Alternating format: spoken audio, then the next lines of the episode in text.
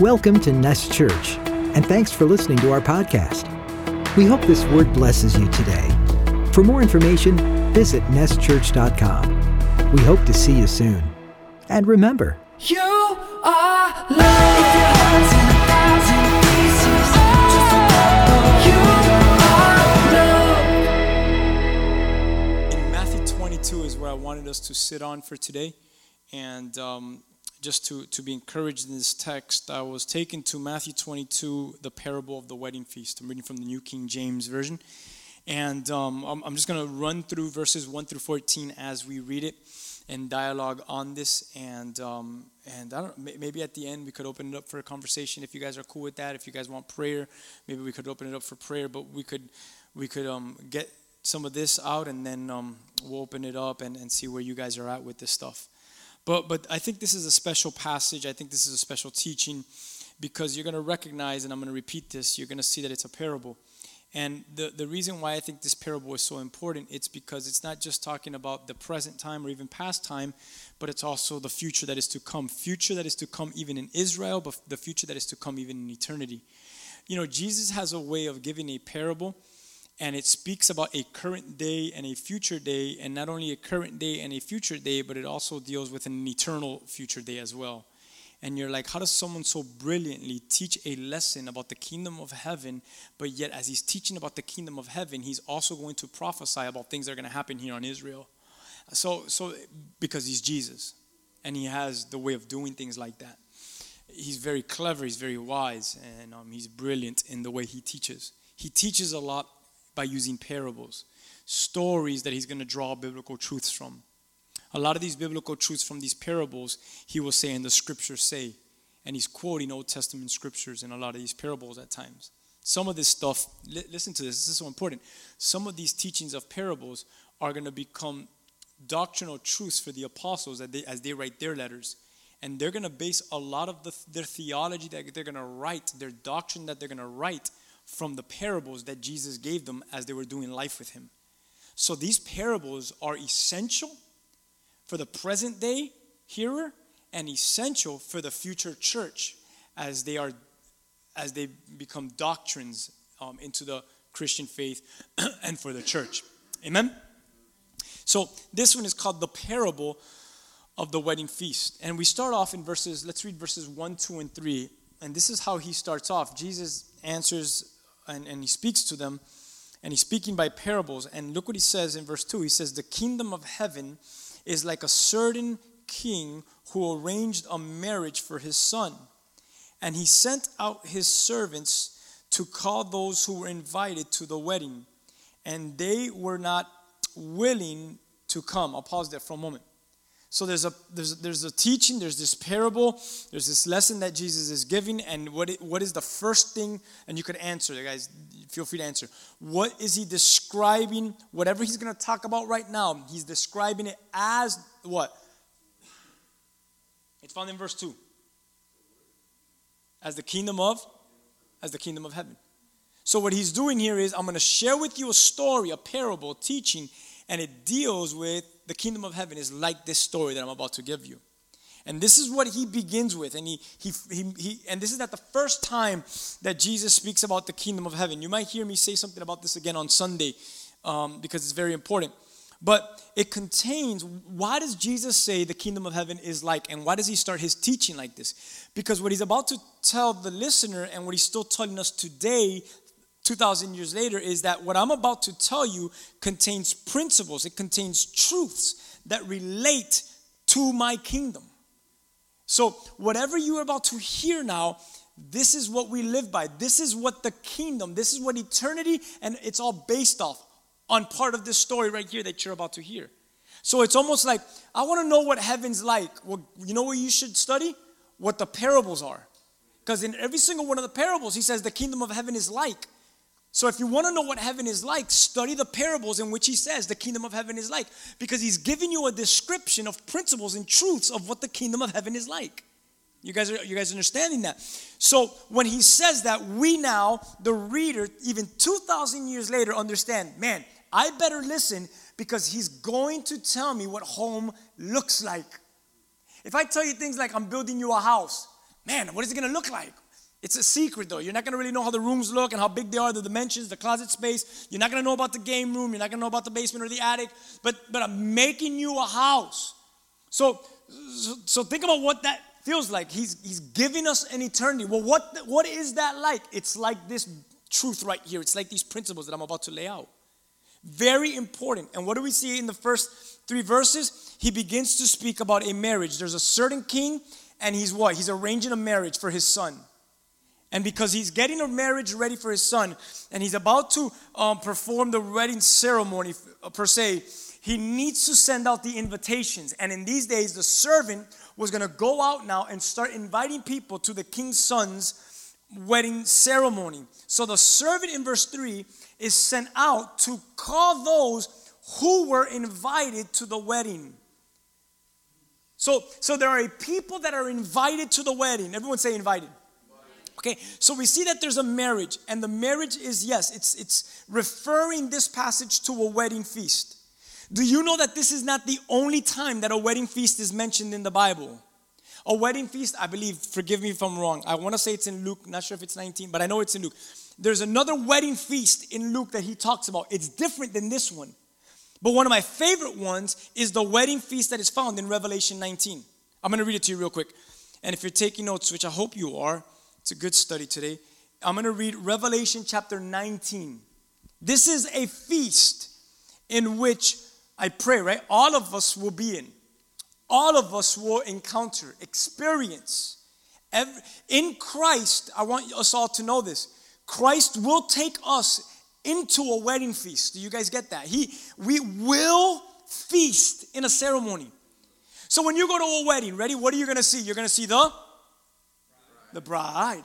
You're going to see the the groom. So it's funny that those are the two things that are mentioned. I mean, you always want to look at the father of the bride's face and the groom's mother, and you know, there's certain people that are very essential to a wedding. But but but you're gonna look at the groom, and and what's beautiful is specifically you're gonna look also at the at the bride.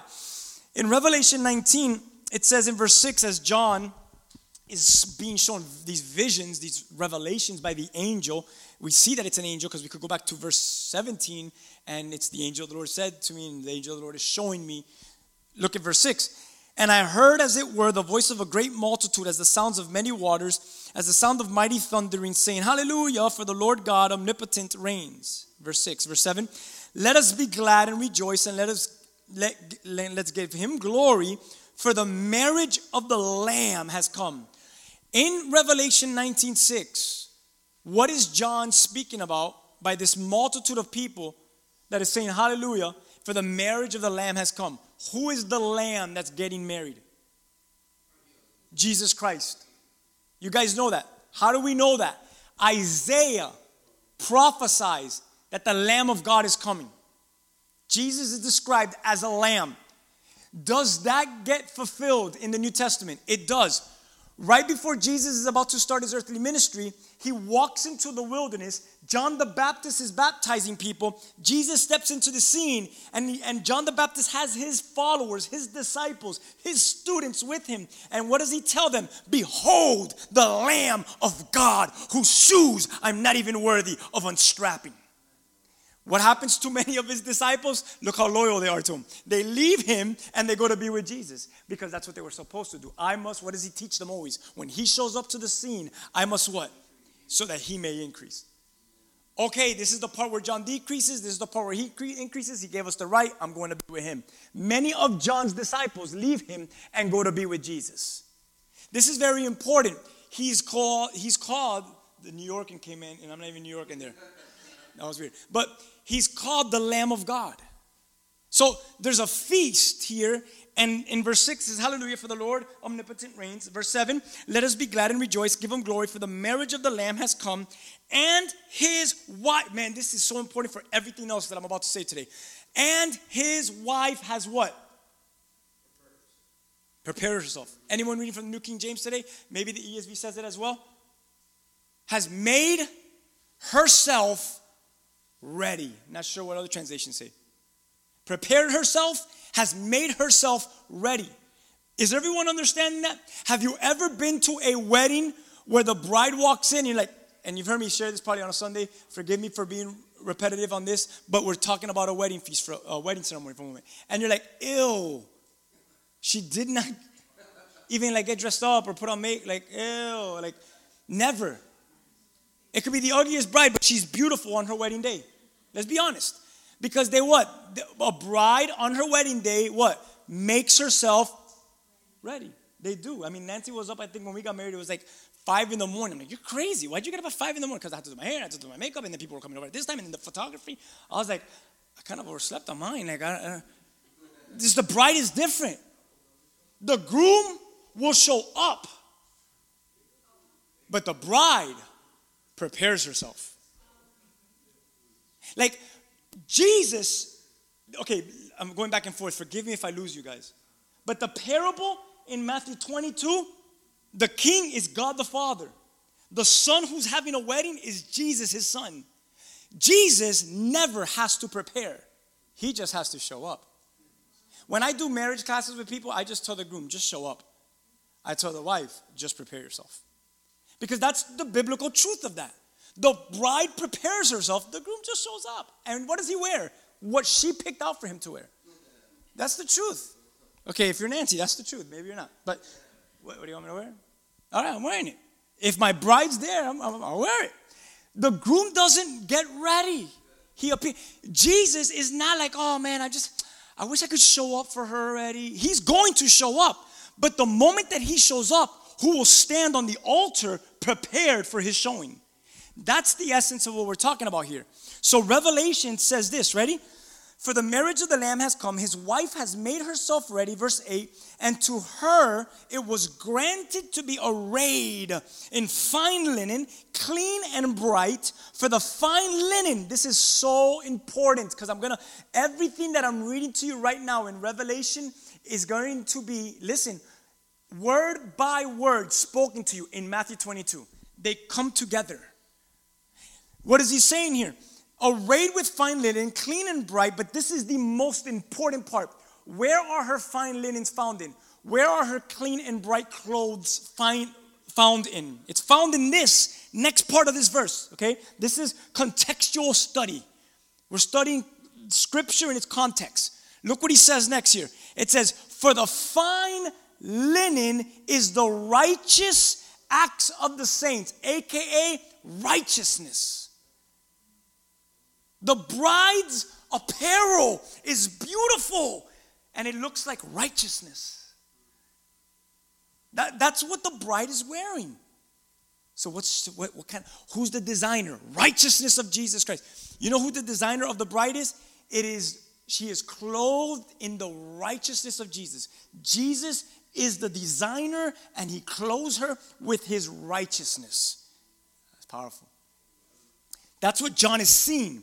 Guys, here it is. You and I, God willing, right? We're it. I believe I'm it. I'm it. I am it. I'm not going to say for you. I'm not going to speak for you. I'm going to speak for myself. I'm the bride of Christ. And one day I will be in what John saw, Revelation 19, standing before him, and the angels will sing, and the sounds and the thunderings and the announcement will be made. The groom has come, and the bride has prepared herself. And I'm going to be right there saying, Here I am, my beloved. What's, what are we going to be dressed as? Okay, very beautiful.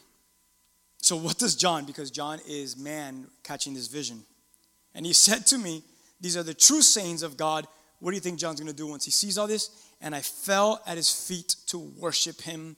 But he, the angel, says to me, See that you do not do that. I am your fellow servant and of your brethren who have the testimony of Jesus. Worship God. For the testimony of Jesus is the spirit of prophecy. The angel's like, Don't worship me. okay, I'm just, don't worship me. All right, so let's get back into this text here Matthew 22. The marriage is referring to a wedding feast. Everyone should write that down in their notes, meaning that there is a marriage. Let me explain to you what I mean by there's a marriage.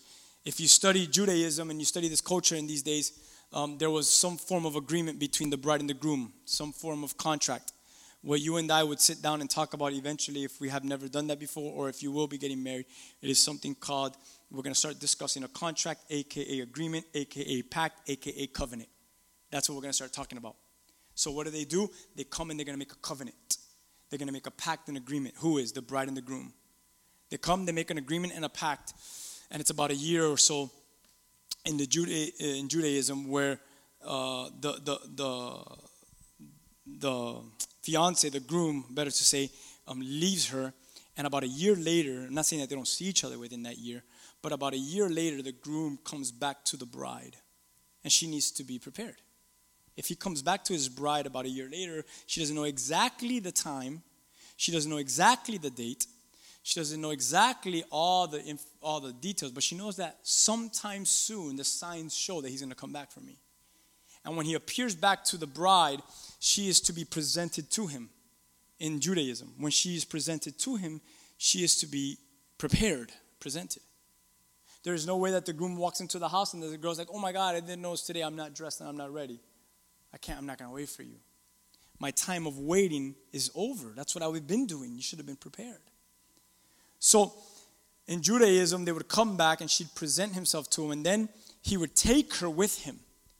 And you've heard me teach on this. There was a whole procession that followed. There was flutes being played, there was instruments being played, there were songs being sung, and the party has begun. And as they walk back to the groom's place, um, depending on how much money his family had, that party could last up to seven days, a week long. And um, you could imagine the cost of that. So in this in this situation here, as he brings her back, it's going to be a nighttime wedding procession, and then it's going to go ahead in about a, um, a week full of celebration of, of this call, so-called banquet that would take place. If you were not as fortunate, you weren't, you didn't have that much money or whatnot, maybe it was three days, maybe it was two days. I believe um, when Jesus made water into wine, I believe it was one of his family members, and I believe there was some sort of money involved in there because when Jesus was there and Mary looks at him all concerned because it was a family member, Mary looks at Jesus and says, They have no more wine.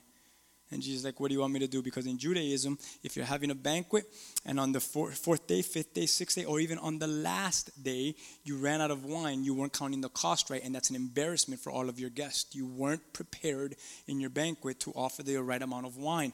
So Jesus like, fill up those containers over there with water, and as you're walking, take it to the to the to the wedding planner, and when he tasted, the water turns into wine. He says, How is it that you saved the best wine for last? Meaning it was the end of the banquet. Could have been the seventh day.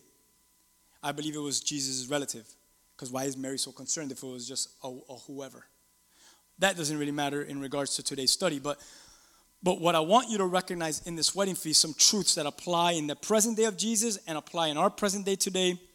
And as we just read in Revelation, in the upcoming kingdom to reign forever with him. Amen? So, what happens next here? Let's go to 3 and 4 again. It says this. And he sent on his servants to call those who were invited to the wedding, and they were not willing to come. Verse 4 again, he sent out other servants. Why would he send out other servants? Because the first servants that gave the invitation, people turned down the invitation. They weren't what? Willing. He sends out other servants, and as he sends out other servants, he says, Tell those who are invited. Look what he says. See I have prepared my dinner. My oxen and fatted cattle are killed, and all things are ready. Come to the wedding. The father is excited. The father has prepared a wedding for his son, and there are two invitations in verse 3 and in verse 4 that are sent out. Two invitation. One is the original invitation that is sent out. The second is the time has come. You should all arrive Get to the party, you shall all come. It's a more urgent cry from the Father. Did you see that in the text? The first one was like, Get everyone, we're ready. The second one was like, No, no, no, now we're ready. It's now. It's an urgent cry from the Father. Tell her, tell them, sorry, to come. So we see this. in verse 4, again, if you read it, um, it says, And I'll re- it says again, he sent out the servant saying, Tell those who are invited, see, I've prepared my dinner, my ox and my fatted calf, and all things are ready. Come to the wedding. What is he doing here? He's he's calling. He's the call is sent out. Or another word that we could say is the invitation to come to the feast is sent out. Verse 5, very important in this passage. Here it is, and I'm gonna I'm gonna drill this for a few minutes. Ready? But they made light of it. What does your translation say?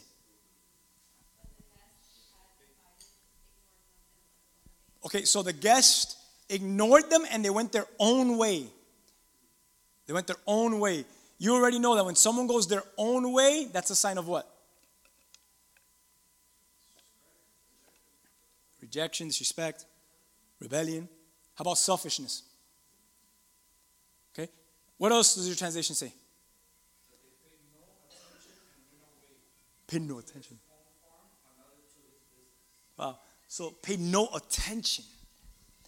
New King James says they made light of it and they went their ways. They went their ways, their own way, one to his own farm, another to his business. It says they made light of it in this translation and they went their ways. They were led, when it says they went their ways, we've learned and we recognize when Isaiah 55 says, each one like sheep have gone astray, led to our own ways. What is Isaiah saying there? Exactly what Jesus is saying here in this parable. When a person is led by their own ways, it means that they are led by their own pride and by their own selfishness. I know God's calling me to do it this way, but I feel like doing it this way. That is called pride and that is called selfishness.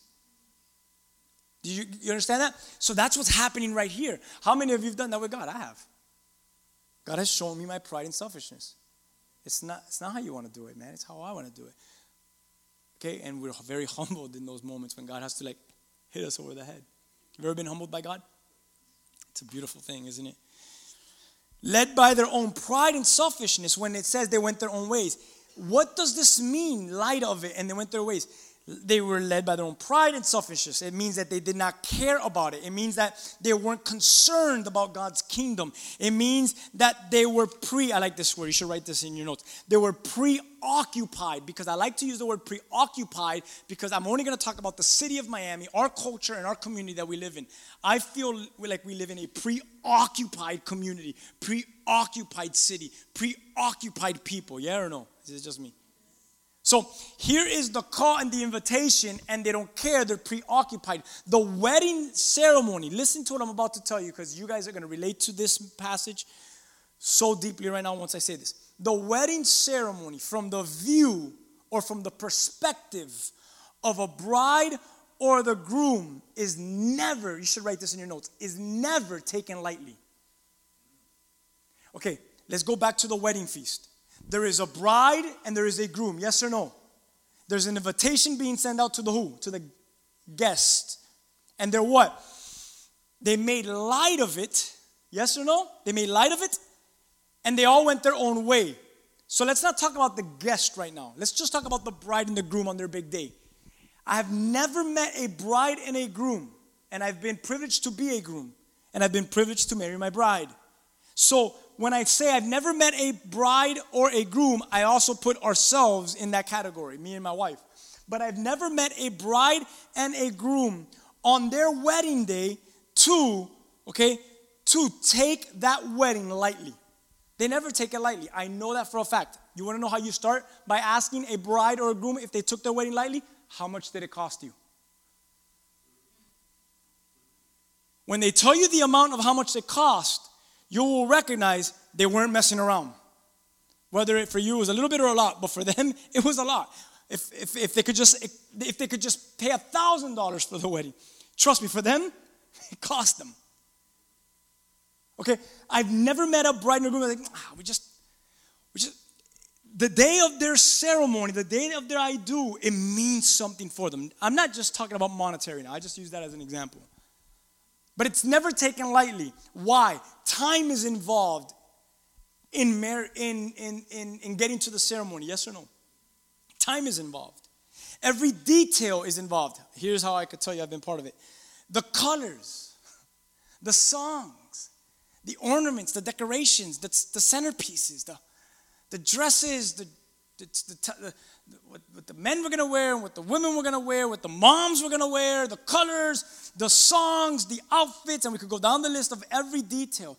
Every invited guest was strategically invited, and who should we invite, and which name should we cross out, and then we, and then people get offended, and then you forget, and then it's it's it's it's an ordeal. The invited guest situation is an ordeal. The location, the film, the photography, um, the sacrifice that is involved in a ceremony. I'm going to repeat what I just said. I've never met a bride or I've never met a groom together on this wedding day where they take that ceremony lightly. Never have I done it. They, they pretend like they're cool, but on their wedding day, the coolest groom, the coolest groom. On their wedding day, I go to him and I say, because you know he showed always that he was cool, like, ah, bro, I don't, I'm good. I just I want to get it over with. On that wedding day, I'm like, how do you feel? He's like, bro, I'm so nervous. it hits them because they don't. On that day, they recognize like this isn't a joke. I'm not taking this lightly today, and it hits the groom a lot of times on that wedding day. Wow, this is heavy, man. I'm getting married. I've never met a bride and a groom that takes lightly, but as I say that, I want you to understand this, right? I've never met a bride, a groom that takes their wedding ceremony lightly. But here, in this passage, their invited guests took light of it and they went their own way. The bride and the groom didn't take it lightly, but the ones who are getting the car to come, they're like, ah, I'm not gonna go, I'm gonna work that day instead. Why wouldn't you partake in such a special day? Why would you miss out on that? Ah, just I have better things to do than to go be with them. And they take it lightly. Here in this passage, they go their own way. They didn't, they didn't bother to RSVP. They didn't bother to at least say no. They, they, they, I mean, maybe they did here. They were like, yeah, I'm going to go in my business and I'm going to go do this. Some of them did. They didn't bother to plan. They didn't bother to shop and to dress. They didn't bother to buy gifts. They were just like, who cares? And I started to think about this passage and, and I wrote this down and I want to just probably read how I wrote it. I say, may we never take the invitation to feast with God lightly. Because this passage is not just talking to, to oh yeah, that's like this. No, no. This passage is when you read it in its form and in its fullness, it's it's talking to us even today. And as I read this passage, the one thing that I could write down is, may I never take the invitation to feast with the Lord lightly. That, that I'm not so preoccupied with the here and now. Listen to that, with the here and now, that I lose out on joyful celebrations, feasting with the Father and with Jesus, his Son, who is the groom. May I not miss out on the invitation of the Father whispering to me, Come in, for I'm calling you to be bride, because I have a groom that is in position to set you into a place of deep divine beauty and fellowship and intimacy with you. May I never take that invitation lightly that the Father is calling me in because the Son is there to embrace me. May I never take this passage lightly, and may I never walk in this lightly like the other guests did. I'm gonna make a point about the guests. Yeah, but the guest is not the bride and the groom. Are, are you sure about that? Because that's not what I read in Revelation. Okay? You see, I think it, I'm gonna, all right, let's just read how I wrote here. That the invitation to the wedding, remember what we're talking about, the wedding feast, that the invitation to the wedding feast is not to announce to you to marvel at the bride. How many of you know that the bride is, let's be honest, is the most important thing in the wedding? It is. How do I know? When the, the groom gets there, he says hi to everyone. It stinks. Like, he's already there, everyone already sees him, and he walks up to the front, and it's going to start. But the bride can't show her face. The bride, no one sees her until she walks down the aisle. The bride gets a different song. The groom doesn't even get a song. We know that in biblical, in this thing, we know that the groom is more important because the groom is Jesus, but notice the emphasis that he's giving for his love for the bride. Because he's preparing the bride in his righteousness. But let's get into this for a second. So maybe this call of the Father in Matthew 22, the announcement to invite you into this wedding, let's repeat it, that the invitation to the wedding feast is not to announce to you to come and marvel at the bride. Maybe that's not the announcement, but that the announcement to the feast is announced for you to marvel because the surprise when you get to the wedding is you are the bride. Did that make sense? Because people are like, no, I'm gonna go back to my business. No, I'm gonna go take care of the kid. No, I'm gonna go do this. And what they did not, what they missed out on, that if they would have took on the invitation and if they would have prepared themselves, as soon as they walked into the wedding feast, they would have been surprised because everyone's eyes would have been on them because the revelation on that day in Matthew 22 was, I didn't call you over here to look at the bride. The reason why I invited you over here in the first place is to reveal to you that you are the bride. There he is. There's your beloved groom named Jesus. Wow. Okay? Matthew 22 is powerful because you are the bride. So come on. You've been invited to the feast, not so that you can witness someone else getting married. Let's be honest. Some singles hate weddings because I can't see one more person get married and I'm still single. I feel you and I respect that and I honor that. Matthew 22, God feels you, He honors you, and He understands that. So I want you to understand this. You've been invited to the feast, not so that you can witness someone else getting married, but you've been invited because you are the one that is getting married. That's powerful. That's a whole other revelation.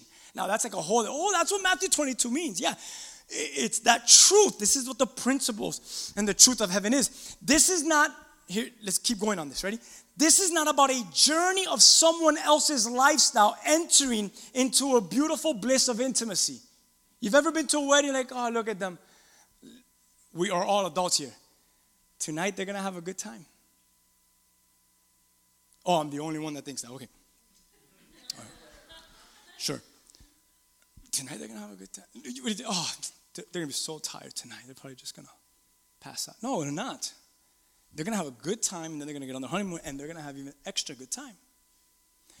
When you're invited to this feast, it's not about a it's not about a journey of someone else's lifestyle entering into a beautiful bliss of intimacy. And for you to sit back and marvel or sit back and wish, "Oh, how lucky are they?" Are you guys understanding that? But it's an invitation for you to journey into a lifestyle of intimacy for you to marvel and for you to say, Oh, how lucky am I? What is God saying? I'm done with you going to weddings and I'm done with you visiting weddings and you being the spectator. It's time that a wedding bells ring and I surprise you because you're ready and you're prepared and you walk in and you're ready to go into deep fellowship and deep intimacy so that I could marvel you and you're like, wow, am I so lucky and blessed because of what I'm encountering with beloved. The invitation from the Father in Matthew 22 is not so that you could be a spectator. The invitation from the Father in Matthew 22 is so that you could be a participant and you could be a bride to the groom. It's so that you could have the right apparel and be prepared so that you too could be what? Drunk in intimacy with Him. That's what Matthew 22 is about. Ready? Let's go back to the beginning. The kingdom of heaven is like. What's the kingdom of heaven like? Drunken intimacy with Jesus. That's why when people say, oh, but eventually you're going to get bored in heaven. No, you're not. How do I know? It's drunken intimacy with Jesus. It's just drunk intimacy with Jesus forever. And when I say drunk, I'm not meaning like you're drunk and you're so gone you don't understand. I mean it's an overflow. So it's overflowing intimacy with Jesus, meaning heaven, eternity, glory, the New Jerusalem, none of that stuff ever becomes boredom. Never becomes, oh, I wish things could change around here. This is powerful for us to understand. It's not an invitation for you to journey to look at someone else's journey. But it's an invitation for you to begin to journey into this lifestyle of intimacy. Come on, come to the feast is the word. Come to the feast. What does that mean? Be occupied. Be not preoccupied with here and now and this and that, but be occupied with him now. Let's keep reading. Verse 6 and 7 says this And the rest seized his servants. Remember, the invitation's being sent out. They treated them spitefully and they killed them. Verse 7 But when the king heard about it, he was furious, the father, and he sent out his armies, destroyed those murderers, and burned up their city.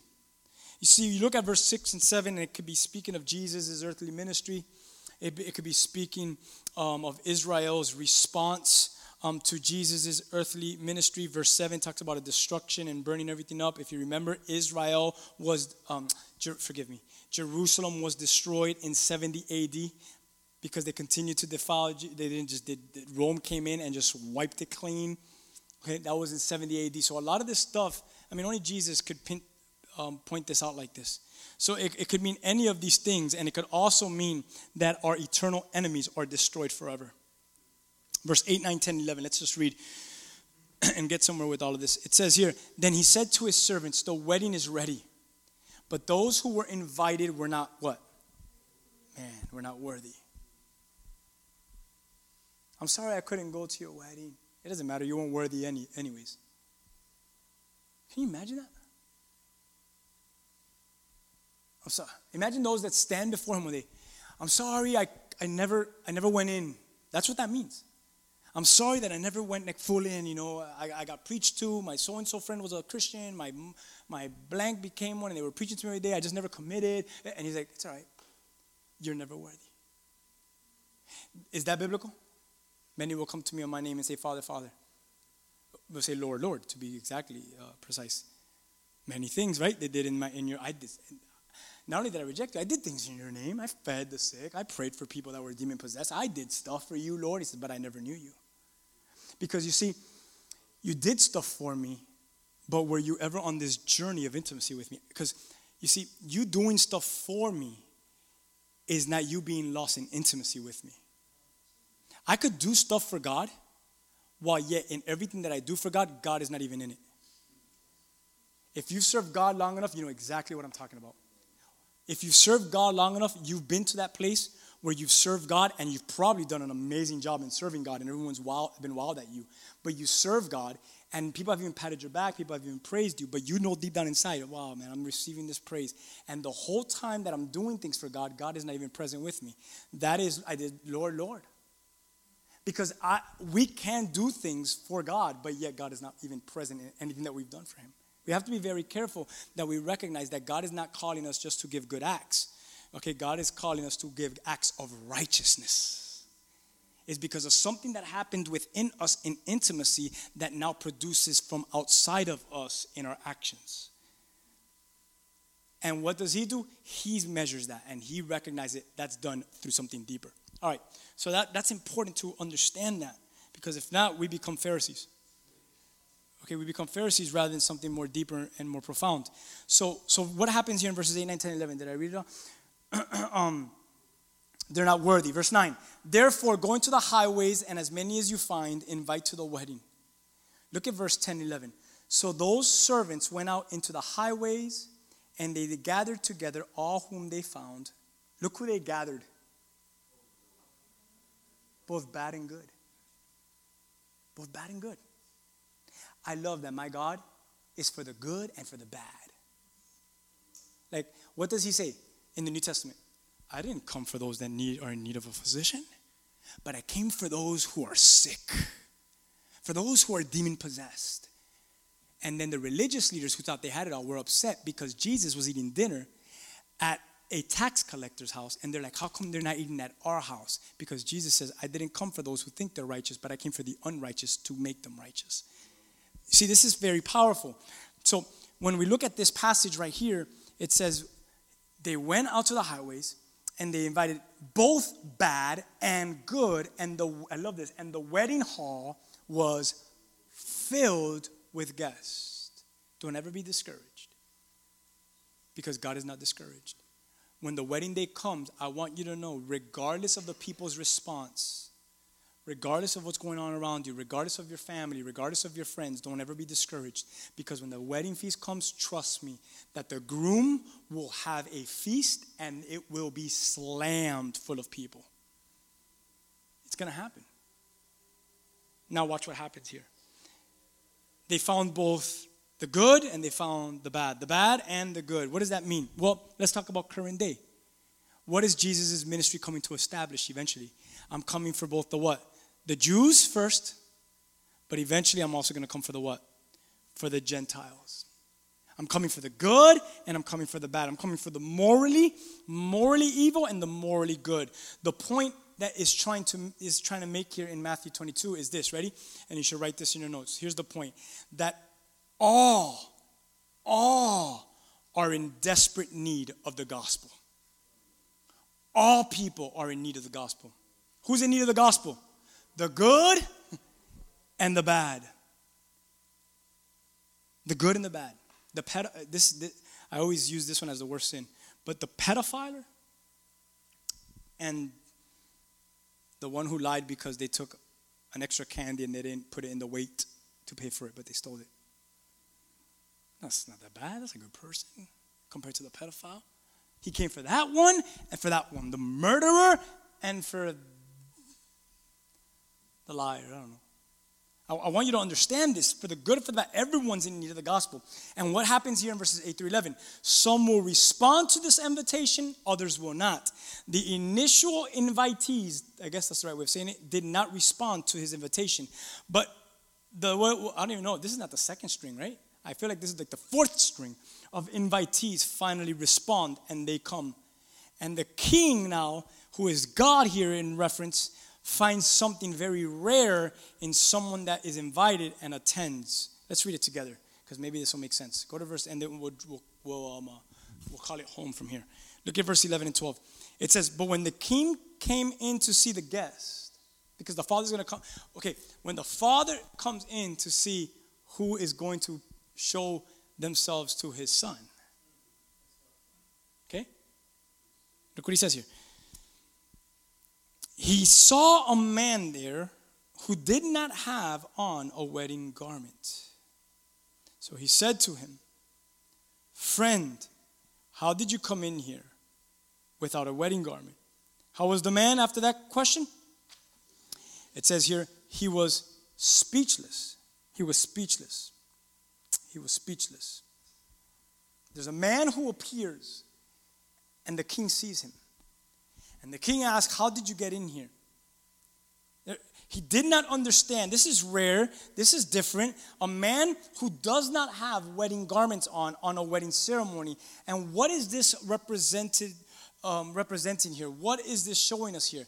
That this is a man who accepts the king's invitation to the feast, but yet decides to be unprepared in receiving the invitation. That's very important because I think that most people are not the first example, which I say, what was it? The first example was what? They made light of it and they went their own ways. I don't think that's most people. I think most people are these people. Ready? They received the invitation, but yet they did not get dressed appropriately in receiving that invitation and showing up. This man represents a whole dynamic. This is a man who accepts the king's invitation to the feast, but yet was unprepared. This is one who says they are in Christ, but does not put on the righteousness that Christ gives us.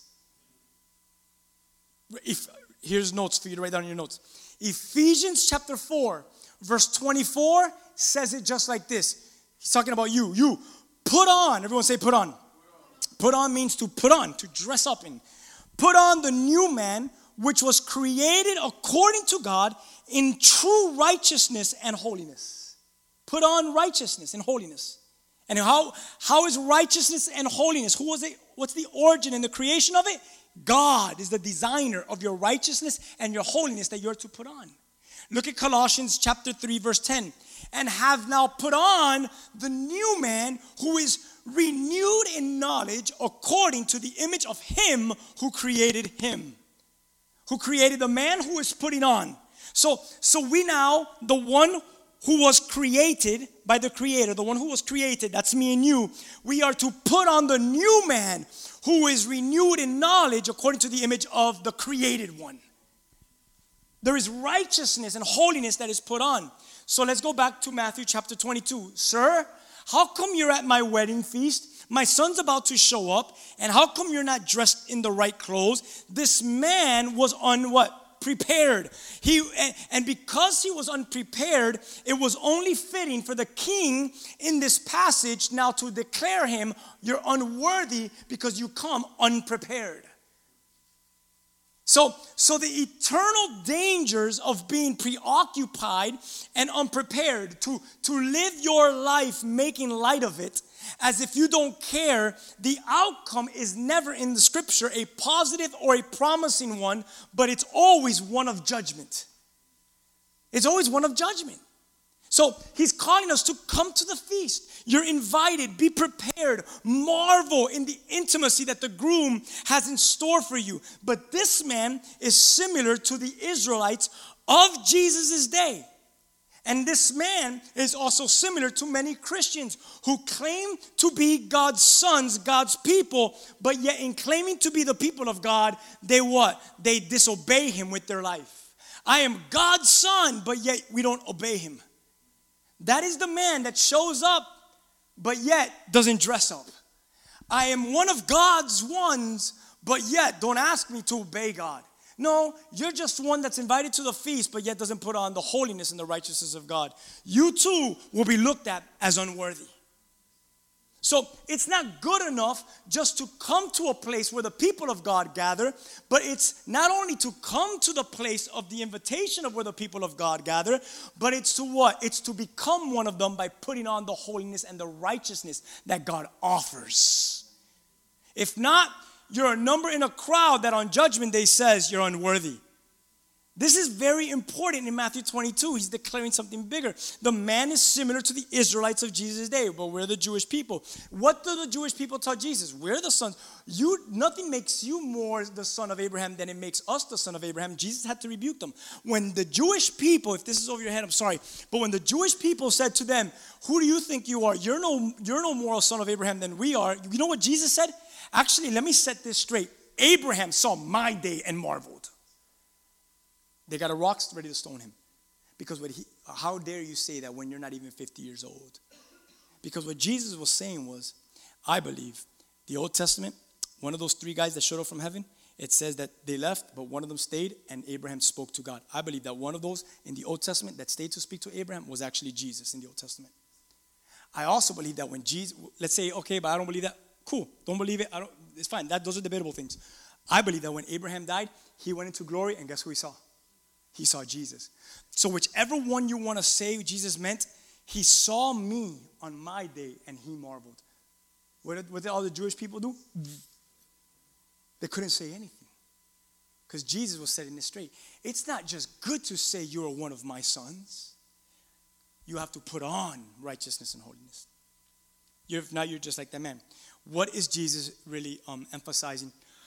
What is Matthew chapter 22 in this parable really highlighting? you're just, or the, not you. Not, when I say you just, I'm not picking on you guys or hitting you over the head at all. I'm talking about these people when I say you just. These people are just imposters. What the Bible would consider frauds, what they would call the individuals who are deceiving others by declaring there's something, but yet their life is not in obedience to that in which they declare.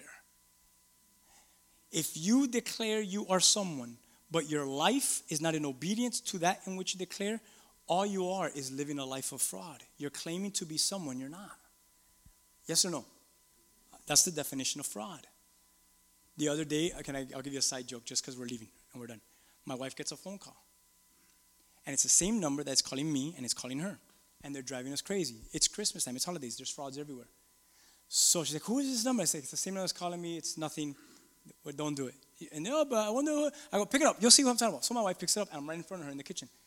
So she picks it up, and this is how the conversation goes. Ready? She goes, "Hello, how you doing?" Yes, this is I guess right. Yes, this is Nancy. Oh yeah, okay. I'm looking. I'm like, hang up. It's a fraud. Hang up. They're gonna steal your money. And I see that she's already like she's lighting up. Oh yeah, yeah, yeah, yeah. You're right.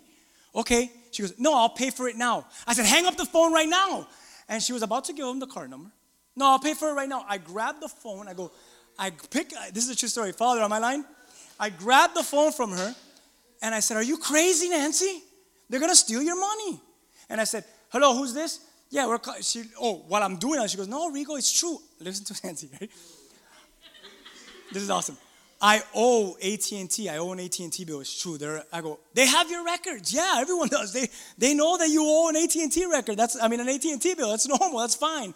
Like someone knows that I have a mortgage payment to make next month, and someone knows I have a like it's normal. They know that. I said this is not your AT&T. You don't pay unless it's really AT&T calling you. You hang up and you call a 1-800 number. You talk to a representative from AT&T if you're ever going to really pay them. But you never call a second company, and you never re. And she was like, Oh, I figured it was real, real. And I grabbed the phone. This is a conversation while the guy's on the phone still. I said, Yes, hello, who are you? No, while I'm taking the phone, she goes, Hold on, my husband wants to talk to you because he thinks you're a fraud. I grabbed the phone from her and I said, Hello, sir, who are you? He goes, Yeah, uh, uh, I, I, I, I'm from the, the, and he was trying to say the company. Uh, and I said, You're a fraud. That's what you are later. And I hung up on him. This is a true story. I looked at my wife and I said, Please don't ever pay a bill without letting me know first. Please. It is someone who is claiming to be something to receive from what they're claiming to be. They want to receive something from it. But in reality, when you look deep into their lives, you'll recognize that they are not that in which they claim to be. So they're not worthy of receiving that blessing in which they're called to receive by truly being the person who they say they're called to be. You can't have something when you're not truly someone. Are you guys understanding me? So the father walks up to the guy and says, How'd you get here? He said, Well, I got the invitation. Cool. Did you know it went to everyone in the highway? Have you ever seen that movie, um, Sing? The cartoon? When he sends out the invitation and hits the fan, and everyone catches it, and the next day, hundreds of thousands of animals are ready to perform for him. That's what God did. He sent the invitation. Did you know that it flew out of the office and everyone got it? But the problem is, it's not whether you got it or not. The problem was you showed up unprepared. I don't have a problem with you coming. I have a problem with you coming thinking you still deserve something while yet being unprepared.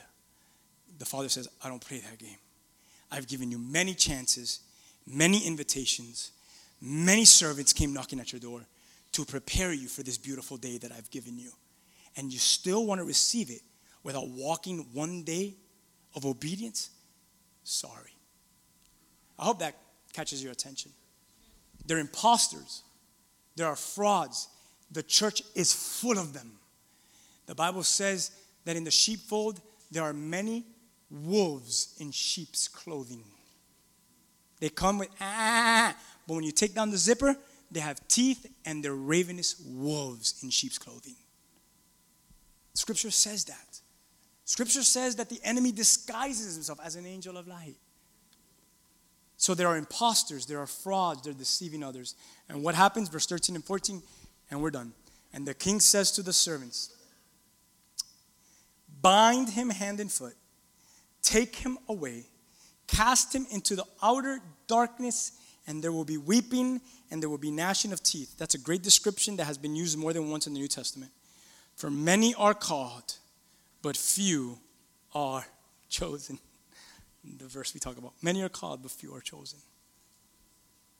Many are called, many are invited. All Israel, listen to what I'm about to tell you, had been invited when Jesus comes, but only a few would accept Jesus and follow Jesus. Many Christians, many people are called into, sorry, not Christians, many people are called into this family of Christ, but yet only a few will actually come and follow. So I want to end with this thought one more time. Ready? Let's not just be invited. Amen. Let's not just be invited, but let's respond to the invitation. How do we respond to the invitation? You're what? You should know this. Don't make me preach the whole thing again. How do yes, how do you respond to the invitation that God's given us? I am dressed in the right apparel. I am prepared before beloved. Come to the feast. Here it is, invited, but not just invited, prepared and marveling in the intimacy that the groom has in store for you for the rest of your life as being his beloved. Come to the feast. Get dressed up. Amen? Hallelujah. What a beautiful passage Matthew 22 is. Um, I hope it's challenging to you because I read that, and guess what? It's extremely challenging for me. Because I start to evaluate my life and say, who am I in this story? who am I in this story? Who do I smell like, taste like, feel like? Very important. I don't want to be a fraud. How many times have you heard me say, my greatest fear is not for you to say I'm a faker? Many people have spoken bad about me, and that's never going to end. My greatest fear is that my son and my daughter speak bad about me. That's my greatest fear. My, you could speak bad about me, but my greatest fear is that my son says he's not who he says he is. That my daughter says he's not who he says he is. I, on that day, become an imposter and become a fraud because I do this well, but I do that bad. I'm an imposter. I'm a fraud. Amen?